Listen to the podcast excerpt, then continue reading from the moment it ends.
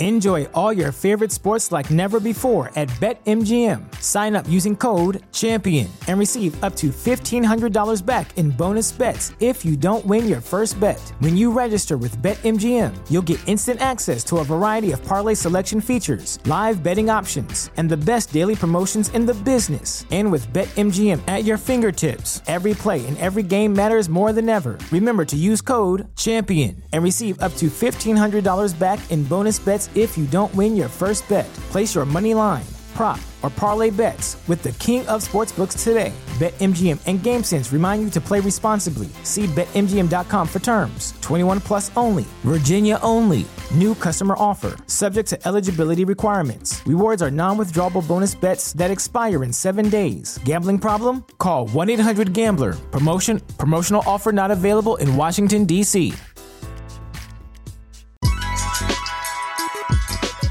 Just watch me.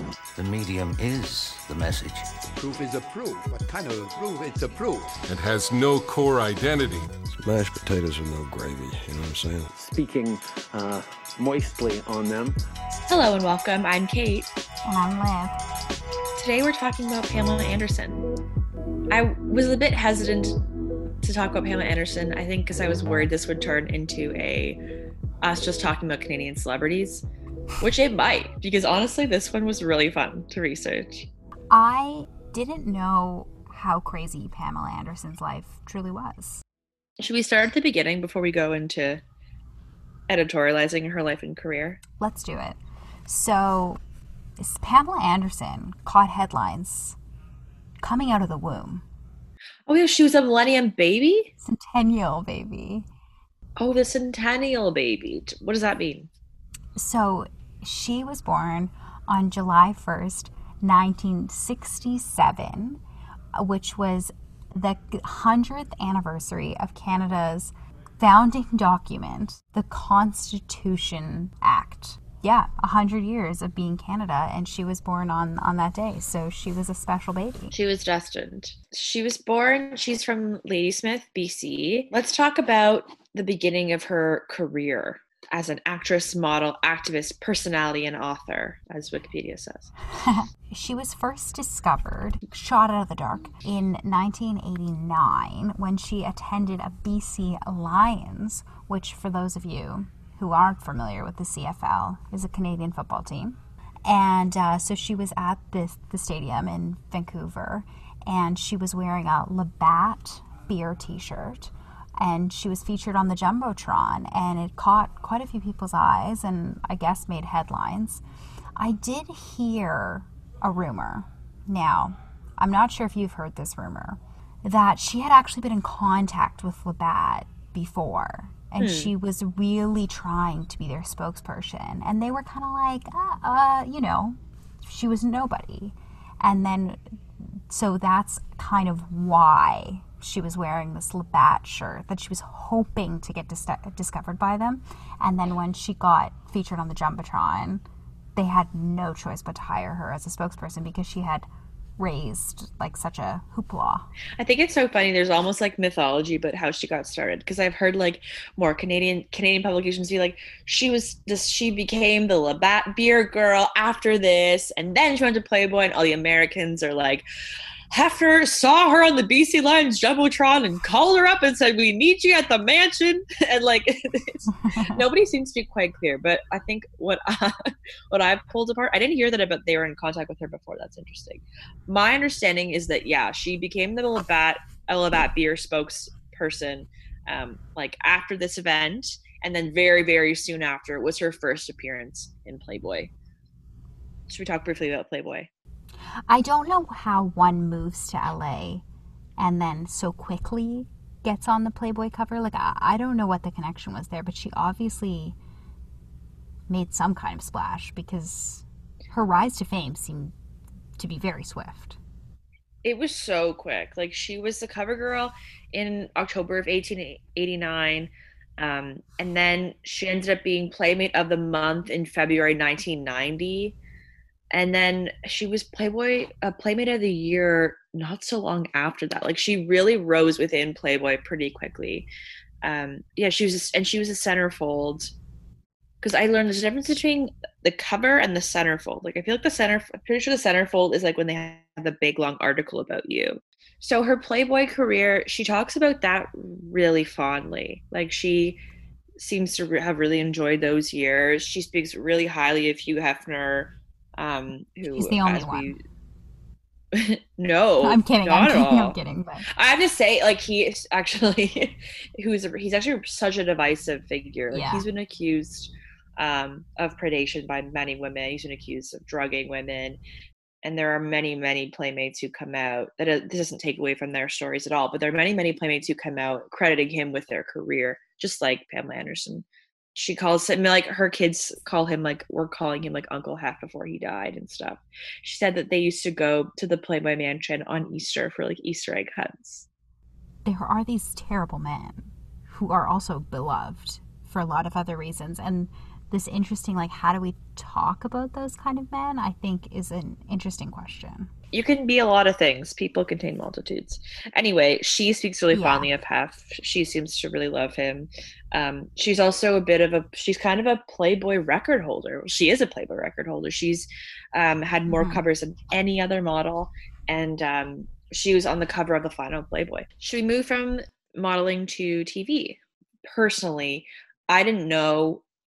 I didn't know what Baywatch was. I didn't really know about her history in Playboy. I knew what Playboy was. But like from as long as I've been alive, I knew that Pamela Anderson was sexy. Mhm. Like as I knew that like men were into her, but uh, but like I didn't even know what she did. I didn't know she would, was married to several rock stars. Like I didn't know any of that, but I just associated her with being hot from like probably when I was under ten years old. But because of when I was born, like you know all these things, her uh, like Playboy career, her time in on Baywatch, like that was all before I was born. I think she's just so pervasive in the culture as a sex symbol. Like she is synonymous. She's like a folk hero of sexiness. like I don't know how else to explain it. Yeah. Should we talk about Baywatch Let's do and it. TV? let's do it So Baywatch wasn't her first appearance. She had some uh, like a minor recurring guest role on Home Improvement, which I believe is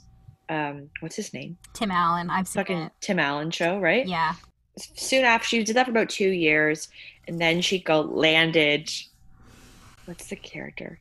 cj parker Oh yes, C.J. Parker on Baywatch, and she was on for five seasons, and was really where she became a household name. Is that fair? i think so and there's a famous image of her idea of her like i don't even know if it's like an actual image or people just like see her running in slow motion on a beach in this red one piece what do we have to say about baywatch Okay, I've only watched season one of Baywatch. I watched it many years ago and I enjoyed it. I did. But I didn't proceed to watch the other seasons. And I'm not sure if it was because but i didn't stick around but I didn't stick around and I'm not sure if it was because it was just kind of dated, you know, like it's a little hard to watch shark attacks that are maybe maybe 30 years behind current cinema. You know, it's just it's not scary. It's not really scary and it, it becomes a little cheesy, right? Right. So uh, that was like the one thing I didn't really like about it, but I, I could see why at the time it was very popular. so baywatch is probably her biggest piece of media she's ever been in right is that fair Yeah. so smack in the middle of Baywatch, we're kind of it's not we're not going super chronological, but I think it's time to talk about Tommy Lee. Her first husband, she's had she's had a few marriages. I think we'll probably spend most of our time talking about Tommy Lee because this is a relationship that she has been going back to. Tommy Lee gave her her two boys, Brandon and Dylan, her two sons. Let's talk about her marriage. I mean, the first time she was kind of with Tommy Lee. So Tommy Lee was the drummer of Motley Crue. That's right. I think what their relationship was obviously famous for, among other things, was that they got married only 96 hours after knowing each other. They got married in Mexico after knowing each other for four days, and they are both in their bathing suits. You- You know what's unfair is that like most of the time you hear she got married in a white bikini, and it's like he was in his bathing suit too. Okay, That's true. the sexism in it, as if she was like it was a white bikini instead of a wedding dress. Like they just got married in their bathing suits. So much of their relationship is talked about as sexist and unfair, but I completely agree. And I think that this is also the beginning of a trend in her relationships, right? To to dive in head first, really fast. It seems that she falls in love very quickly um, and very wholeheartedly, which I, is something I both admire about her and something I worry about her for. Yeah, I I agree. So she they get married in 1994, I believe. It's tumultuous, I think, almost from the start. She, at one point, at in 1998, he gets arrested and convicted of spousal abuse.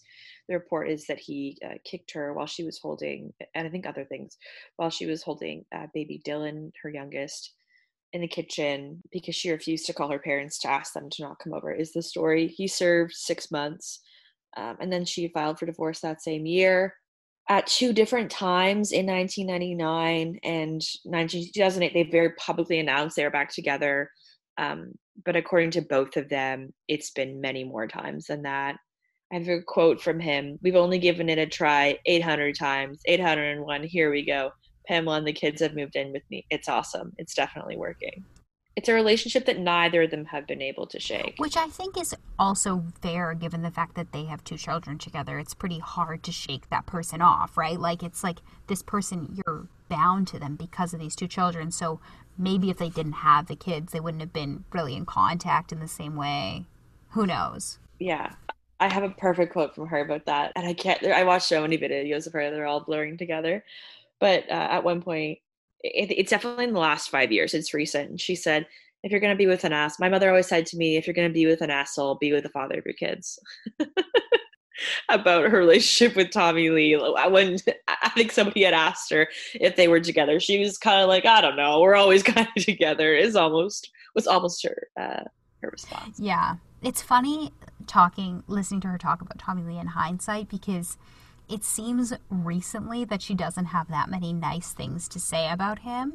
But I am mm-hmm. surprised and I do think that she really does hold back. Like, I mean, considering that he was convicted for assaulting her, it's actually amazing to me how much she does hold back.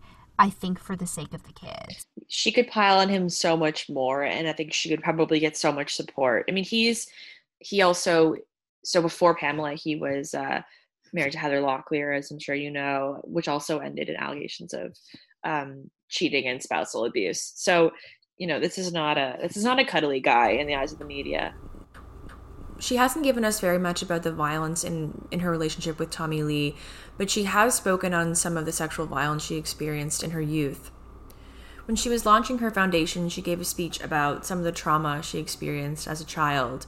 She says, I did not have an easy childhood. Despite loving parents, I was molested from ages 6 to 10 by a female babysitter. I was raped at age 12. He was 25. My first boyfriend thought it would be funny to gang rape me with some of his friends. I wanted off this earth. My affinity with animals saved me. The trees spoke to me. I wasn't sure why I was alive. I think it's in the same speech where she talks about how she felt about humans. And that's probably why she started feeling this sense of closeness with the planet and with animals, because she wasn't really able to trust people. And we'll talk later in the episode about some of her activism and her role with PETA. Let's circle back to talk about uh, Tommy Lee and his relationship with Brandon a little bit. You know, they've had dust ups as recently as I think it was March 2018, where supposedly Brandon went to Tommy Lee's house and punched him and knocked him out. Brandon himself is famous in his own right. So, one of the biggest reasons why Brandon is famous, I think, is because of his appearance on the latest reboot of The Hills. Can can we circle for one second to talk about the way that she raised her children? I think is really interesting. She okay. describes herself as being um, a traditionalist you know she she loves the idea of being married. She also described herself as a very strict mother lots of times. And i noticed you know as her kids were growing up people would often comment on how well behaved they were how much they stayed um, out of trouble as as they were growing up. She mentions this a lot. They have two parents who are kind of famous for having bad reputations. Maybe less so Pamela, but certainly Tommy Lee, right, is just famous for having a bad reputation. And so, you know, people would always kind of remark on how nice these kids were given. And she really says that she made a conscious effort to keep them out of the spotlight, to keep them out of LA. They uh, largely grew up in Canada. They went to boarding school in BC. They were obviously like born into like great privilege and had a lot of ex- a lot of opportunities and experience because of it. But it is surprising to me how how level-headed and kind of normal they are. Like they don't seem to be totally crazy. And their dad is Tommy Lee. So I I have to give her like some kudos, you know, like she really does seem to be quite a good mom. And she talks about them all the time, like from when they were born. Like she seems to be such a doting mother. Mm. Like she was obsessed with them. She is obsessed with them. Yeah. Um, and talks about them all the time. People always ask her, they say, like, you know, do your boys Google you? Do they know who you are? And she always says, oh, I hope not. Yeah. She also is very clear. She says, like, you can be in Playboy. You can pose like I do and be a good mom. Like, I want people to realize that. And I, again, like she can be really inspiring.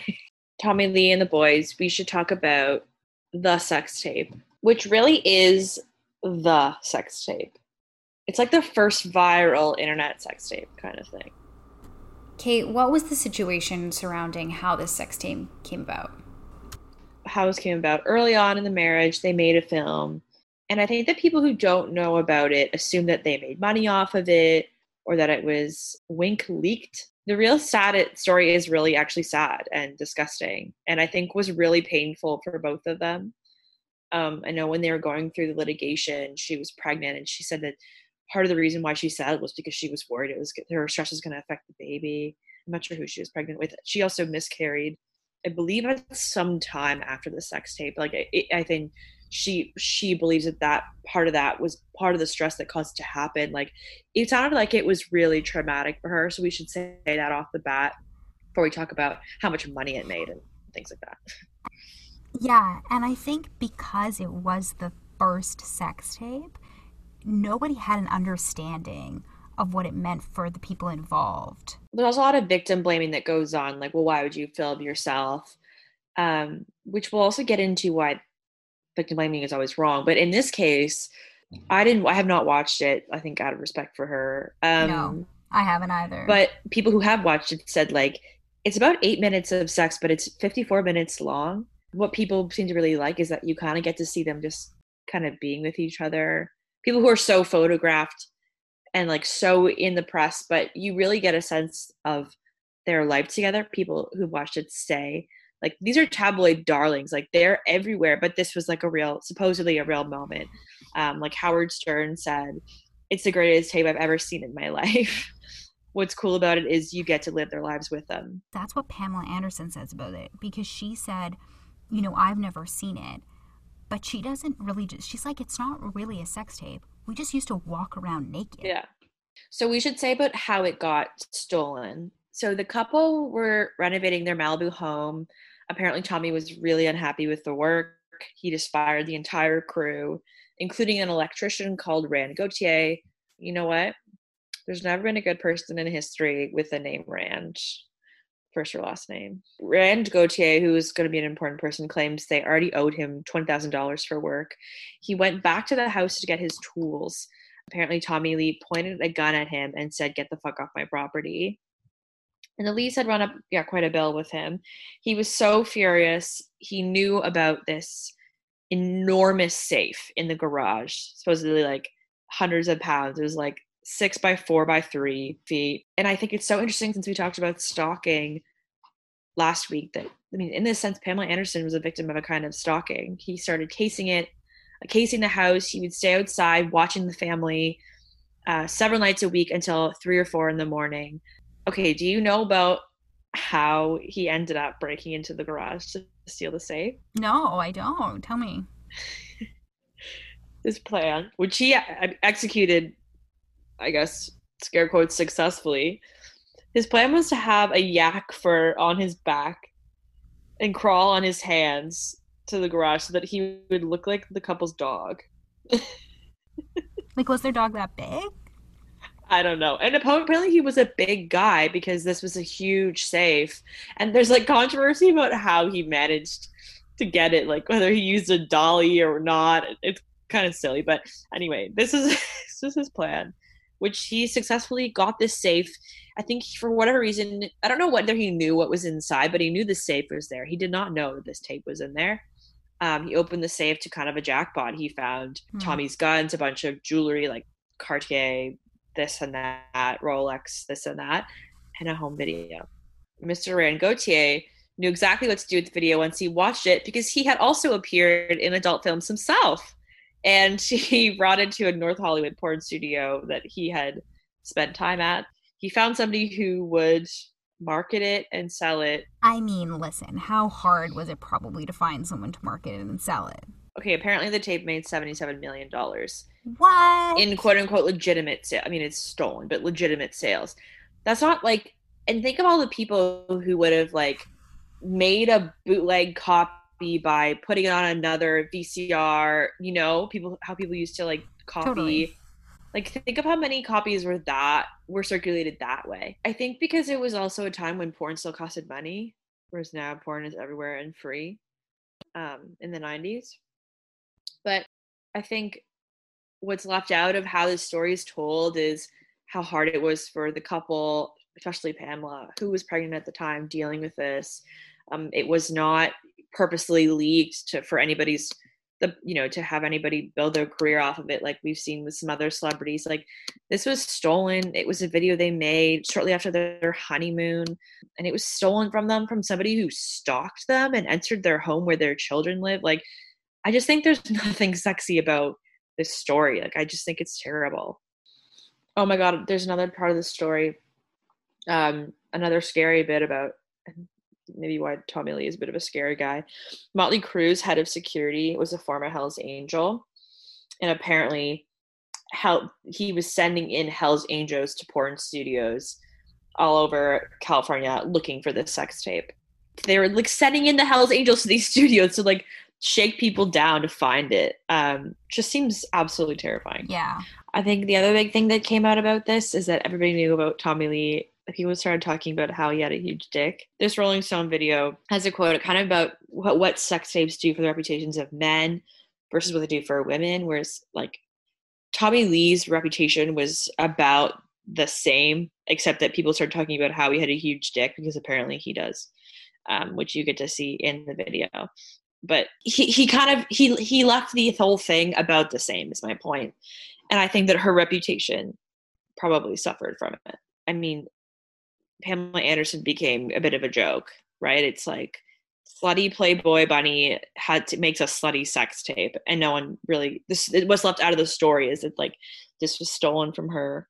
It's just a part of the narrative of how she's I don't know, just just a sex symbol and a dumb blonde, whatever. Let's talk about her other marriages. Who did she marry next? So she married Kid Rock. Robert, as she calls him. I don't know why. I think it's really funny that his name is Robert. And I should say, like, this is kind of this is the time in her life when I was kind of first exposed to her personally. She my very first time that I actually like saw her do anything was when she hosted the Juno Awards. She hosted the Juno Awards? She hosted the Juno Awards. And I think it was at the time that she was with Kid Rock, and I want to say it was 2006. So her hosting stint at the Junos was a colossal failure, to say the least. She uh, she made a t- number of jokes that ended up with boos from the audience, um, and one of them was related to the seal hunt. This was what she said at the Juno Awards. One of my favorite artists couldn't be here tonight. Seal. He was afraid he might get clubbed to death. Wow. Yeah. I don't want to say there's not a lot of interesting stuff about Kid Rock. It, it's just, it's not as interesting as Tommy Lee. Well, I think just because she and Tommy Lee are just were so explosive and just made so much news that I think even Kim, Kid Rock seems like a very crazy person to be married to, but there's just not as much written about them at the time. Like it just doesn't seem to have made, other than the fact they were together, like there's just not the same body of media created from that relationship as Tommy Lee. Also because the relationship with Tommy Lee was like, you know, continues. Pamela's most recent husband, Jon Peters, he was a Hollywood producer. They got married in January of 2020 and then separated in February. And there seems to be a lot of questions about what happened because they were married for um, 12 days and it caught their marriage caught headlines uh, because it was a secret a secret marriage and there seems to be a lot of dispute between Pamela Anderson and Jon Peters about who instigated the marriage, who proposed, who wanted the divorce. Like there doesn't seem to be a clean set of facts, but Pamela Anderson says um, that she had just gotten back from a spiritual retreat in India and she came back and within 24 hours it was a total whirlwind and they she decided to get married to Jon. She described it as being not really a marriage. So, you know, take that for what you will. But then Jon Peters sent um, an email to page six where he claimed to have paid $200,000 of her debt before their divorce. It seems like there was some that he did pay off something that doesn't really seem to be in dispute, but how much is another question. He's in his 70s, he's 74. He said that he didn't really know what he was getting himself into when he was quoted saying, There's no fool like an old fool. Oh, he sounds sad. The whole situation just seems to be like his story is that she kind of bamboozled him into paying off some debt. And her story was that it was just not really a marriage and she was just caught up in the moment and it was beautiful and but it was nothing more than than a friendship. Right. But can we talk just take a little bit of a trip to talk about how funny she is? Yeah. I don't I think she's very charming, but I think that I wasn't super charmed by her on video but I can imagine that in person, especially when you're like in the presence of her beauty and her charm, like she would be unstoppable. See, I I don't know. I was very charmed by her. Again, I'm I think I was watching like old videos of her like like mid 90s videos and I was watching like a couple weeks ago. She just she has an answer for everything. Like she has a quip, she's got a one liner response all the time. Yeah, for me, I feel like there was sometimes where people asked her really awkward questions and she was very good at like finding a way out of it. Like she's very media savvy, but to me, I could see in her eyes her her being uncomfortable. Like I could I could feel her awkwardness despite like her ease in dealing with the situation. Like for me, I felt her awkwardness. Okay, I hear you. So, next, let's talk a little bit about her activism. I think that she is a true believer. I also think that it has, I think it's a good time to talk about how it's led her astray a little bit. Yeah, I think there's a really important Canadian context to this too, because about kind of the relationship between some of her animal rights activism and, like, I would say racism towards uh, Inuit people and she got in a, a, bit of trouble last Halloween. Like this was really recent. Um, not that it's been okay for a long time, but like in the culture, we have just had so many conversations about cultural appropriation that there's just no excuse. Like last Halloween, she tweeted out an old photo of her in what's ob- obviously a racist and culturally appropriative wear. That's not to mention that the headdress she chose has feathers and fur on it obviously got completely ratioed. And famous Inuit singer uh, Tanya Tagaq, who you may have heard of, um, sorry, Inuit throat singer, responded to her tweet with, and she's against the seal hunt, hashtag racism, to which she she gave a really tone deaf response. I am against the seal hunt. It's a bit barbaric and unsustainable to beat baby seals, crush their skulls for a $2 pellet there's no market for. Makes no sense. There are other ways to stay true to tradition and save the environment. And that's not an excuse, but I, I do kind of want to put this in. I think it's only fair to put this in the context, not fair to her, but fair to Inuit, especially, to put this in the context of some of the racism by animal rights groups against Inuit people and against the seal hunt. I think I just kind of want to uh, just deliver that a little bit. Just if you see the movie Angry Inuk, it's a great documentary. I, I really recommend it. So there's actually a pretty long history of animal rights groups, environmentalist groups, kind of using the seal hunt and targeting uh, this Inuit practice for their own purposes. And uh, PETA has since said that they only oppose commercial East Coast seal fishing uh, carried out by non-Aboriginal fishers as an off-season cash grab, is a quote from uh, PETA. But like as recently as 2010, um, I think it was on their website, they took the uh, the logo of the Vancouver Olympics, which, if you remember, was uh, an Inukshuk, which is a really important cultural symbol, and repurposed it so that the Inukshuk was like beating a baby seal to death in a pool of blood.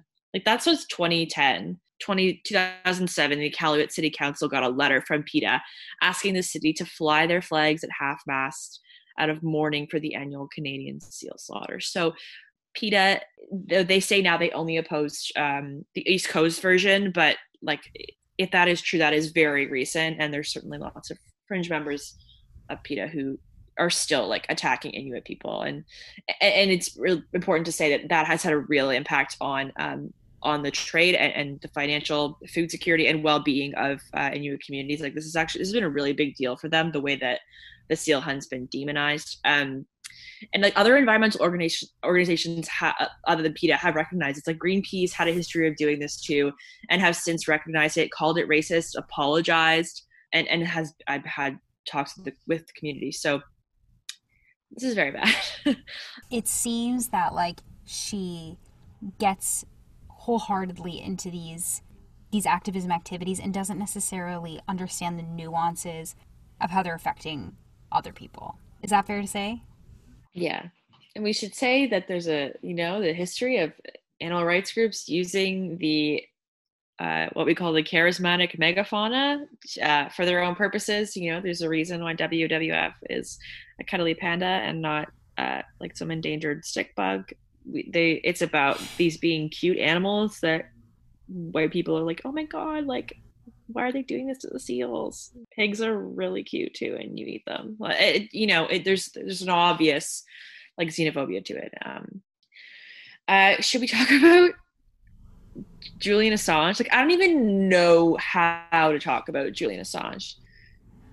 I feel so confused about her Friendship. relationship with yeah. Julian Assange. Yeah, friendship. It's not romantic, but she's been teasing that it is though. Like she says is. that he's sexy, he's courageous, yes. uh, just just very sexy, and that she admires him so much. Like she clearly is like she does clearly really admire him. To be fair, but I feel like it's all a mutually beneficial thing. Like I think that she continues to tease this sexual relationship in order to get him more press. However, what we know about her from having spoken about her ex husbands is that she does characterize them also as friendships at times. So, just something to think about. She thinks he's brilliant. She says um, she went to him because she wanted to learn how to be a better activist because she thinks that he's. I wanted to become a more effective activist. He was always really encouraging in my activism. Something that I think is a through line about her I've kind of been trying to weave, but we'll talk about in earnest in a moment, is that, you know, she's been treated as a dumb blonde in the red bathing suit her whole life. Mm-hmm. I think it's really telling that she says, he was always really encouraging of my activism. He never made me feel any different than anyone else. I never felt any less than anybody else. He really inspired me a lot. Um, it sounds like he listens to her you know he doesn't treat her like an idiot. Mm-hmm. i just think it's so funny though when she was he was being held in the ecuadorian embassy in london. She said she she would visit him quite a bit photographed every time. She would bring him vegan food. There's this most amazing photo of her which just looks exactly like a celebrity visiting their weird friend at an ecuadorian at, at an embassy like for um like security uh like cyber terrorism slash security crimes. She's wearing the most amazing outfit. She's wearing entirely black, black pen- turtleneck, black pencil skirt, beautiful handbag, black pumps, cat eye sunglasses, in a black white a black and white polka dot scarf over her hair. Like she just looks like I'm trying not to become the paparazzi, going to the embassy. Like everything about her is just so much. I don't know. Yeah. Yeah. And it does it's it is funny because someone commented and I think it was Wendy Williams who said it's kind of amazing how you manage to get paparazzi every single time you go in and out of Julian Assange's uh, place of residence. And so it does, again, to my point, something very intentional about it. Her relationship with him and, and the way that she presents it to the world, to me, seems very intentional because you don't just get paparazzi right. by accident, is what I've heard. Uh, yeah, I'm not really sure what else that, what's going on there. I mean, especially because he's was being held at the embassy, uh, or was, I guess he was hiding in the embassy, and he now he's in prison. Like it's not like there's no one really knows what's going on in those rooms or, or what what she's really been saying. But she does seem to be doing interviews talking about how how the Australian government should be helping him, advocating for him, calling him a freedom fighter and a hero, and Australia should be proud of him. Yeah, that's I, I think that that'll just keep to unfold as well. Certainly interesting. Can we kind of just finish by talking about what we think of how she's been treated in, in her career and, and by the media and by the public and and like what do you what are your feelings towards Pamela Anderson? It's funny because I really was rooting for Pamela Anderson until I heard her comments yeah. about the Me Too movement. She is so she is a feminist in so many ways. I think in in a lot of ways she's erased a lot of stigmas. You know, she's not afraid to to speak out and and to, to, be really honest and raw in a way that's very inspiring and you just don't see very often with celebrities which I think makes her very mm-hmm. human and in a lot of ways very relatable but in a lot of ways not so not so relatable her commentary about the me too movement in such a the, the comments that she made were very dismissive of it and um, honestly pretty offensive. She basically said that, um, you know, my mother taught me never to go into a room, a hotel room with a man by myself, and that if I did go into that room, I should at least have come out with a job, you know? That's, yeah, I watched that, the Megyn Kelly interview too. Um, I was disappointed too. And she's, she's said general anti-feminist stuff too. Like, I think we need, I don't like this third wave feminism. And I was like, oh, the one that was about like including yeah. other people and not just yeah. fighting for white women. Um, that one. But like, uh, we need to save feminism from the feminists. Like, she says stuff like that.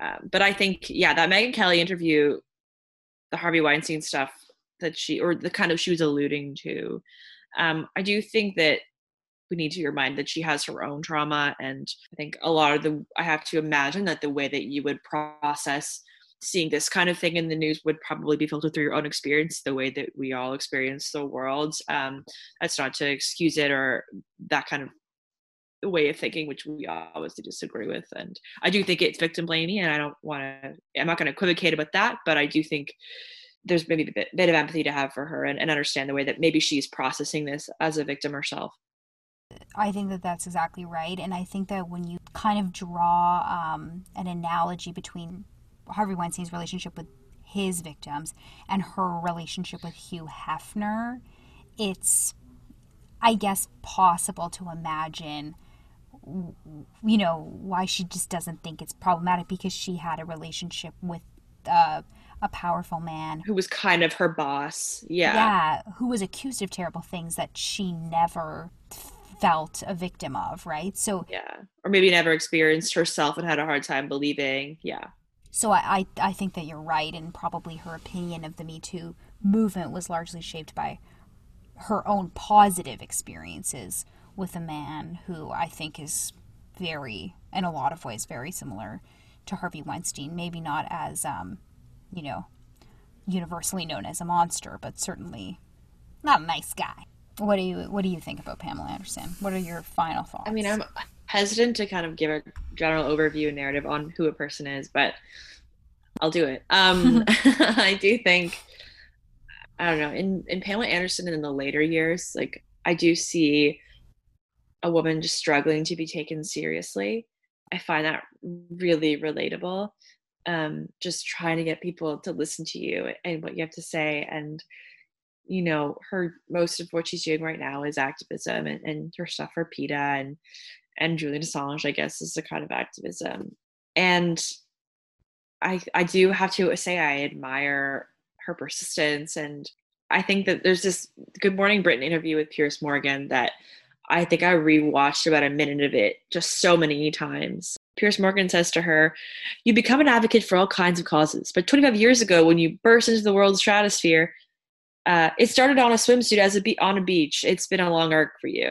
Um, and I know I have a habit of psychoanalyzing people despite having no train- training, but she kind of like bristles at it when he says, when you burst in the stratosphere, she has this like look of open mouth fake laugh, kind of loving the compliment. And then when he says swimsuit on the beach, she kind of just like completely bounces out of it, you know? Like she she like lets herself enjoy the compliment and then it just becomes this condescension, you know?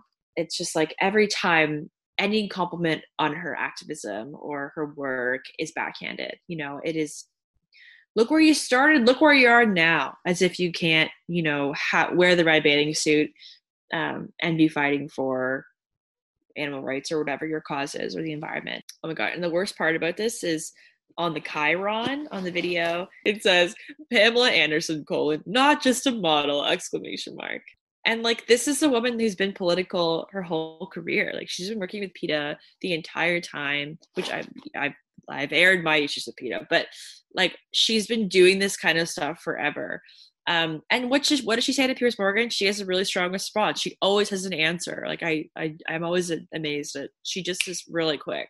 She says, "I was still fighting for animals then, working for Last Chance for Animals and PETA." Like she just is right on it. It just feels like no matter what she does, the default narrative for the media is that she's an idiot. It's it's just kind of uncreative and there's just no real compliment you know there's no it, everything with her has a caveat and i listen i think that she's got like she's i've seen her spread some misinformation like about like yeah. uh, whale meat being toxic or like if it not fit for consumption which it is but like they're always working this angle of her being an idiot because she's just too beautiful and charming to maybe also not be an idiot like she it's just relentless. And I think what I love about her, and I think is kind of tragic about her, is that she just refuses to give up. Like every time they mm. shame her, she's she's not shameless. Like she bristles. Like you can see it in her eyes, as you said. Like mm-hmm. she's not shameless at all, and it hurts. But she gets back out there. You know, like she keeps on swinging. Her resilience is is truly amazing, and I think honestly, the way I see her get getting through it is by leaning into it and and that's what makes me think that she is smart because she she can lean into her own discomfort and joke about herself and laugh about herself in a way that's very marketable and very impressive. And she's so, and she's really aware of it. There's just, I have this great quote from her. Um, I forget who asked it, but the interviewer says, um, Is it hard to be a serious messenger? People diminish you because you've owned your sexuality in that way? And she says, I think it's got me in the door a lot. And I think there's more good than bad, but obviously there's downsides to it as well. But I kind of like not having much to live up to because I surprise people. I form a full sentence and I'm a genius. It's amazing. I've kind of used it to my advantage. We use all we are. Yeah. That's Pamela Anderson. I think it's I think that's her perfect quote to leave it on. I actually have another one. I have a better quote. But if we're gonna kind of find her where she is right now, she is she's at home. She's in Ladysmith, BC on Vancouver Island. She seems to be quite happy there. And I have this really cute quote from her. She says, I'm back in Vancouver Island, which is my home. That's why the world is round, right? We end up we end up where we come from, and it's nice to be in Ladysmith and bring some resources back to my hometown. Awesome.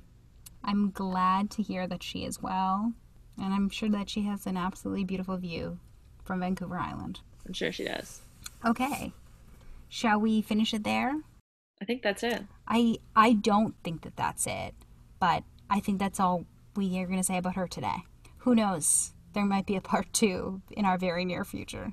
The the reason I say that is because she's just such a complex person and I can imagine her dropping a bombshell about something else crazy that happened tomorrow or if she ever writes a memoir, which I absolutely think she should do. I just wish we had a memoir from her for this. Yeah. She's got other Then books, that- but not a real tell all a la Jessica Simpson, a la Yeah. a Demi Moore. That's what we need from her and I think if that ever happens, you betcha there'll be a part Oh, you betcha. Okay. Thank you. See you next week.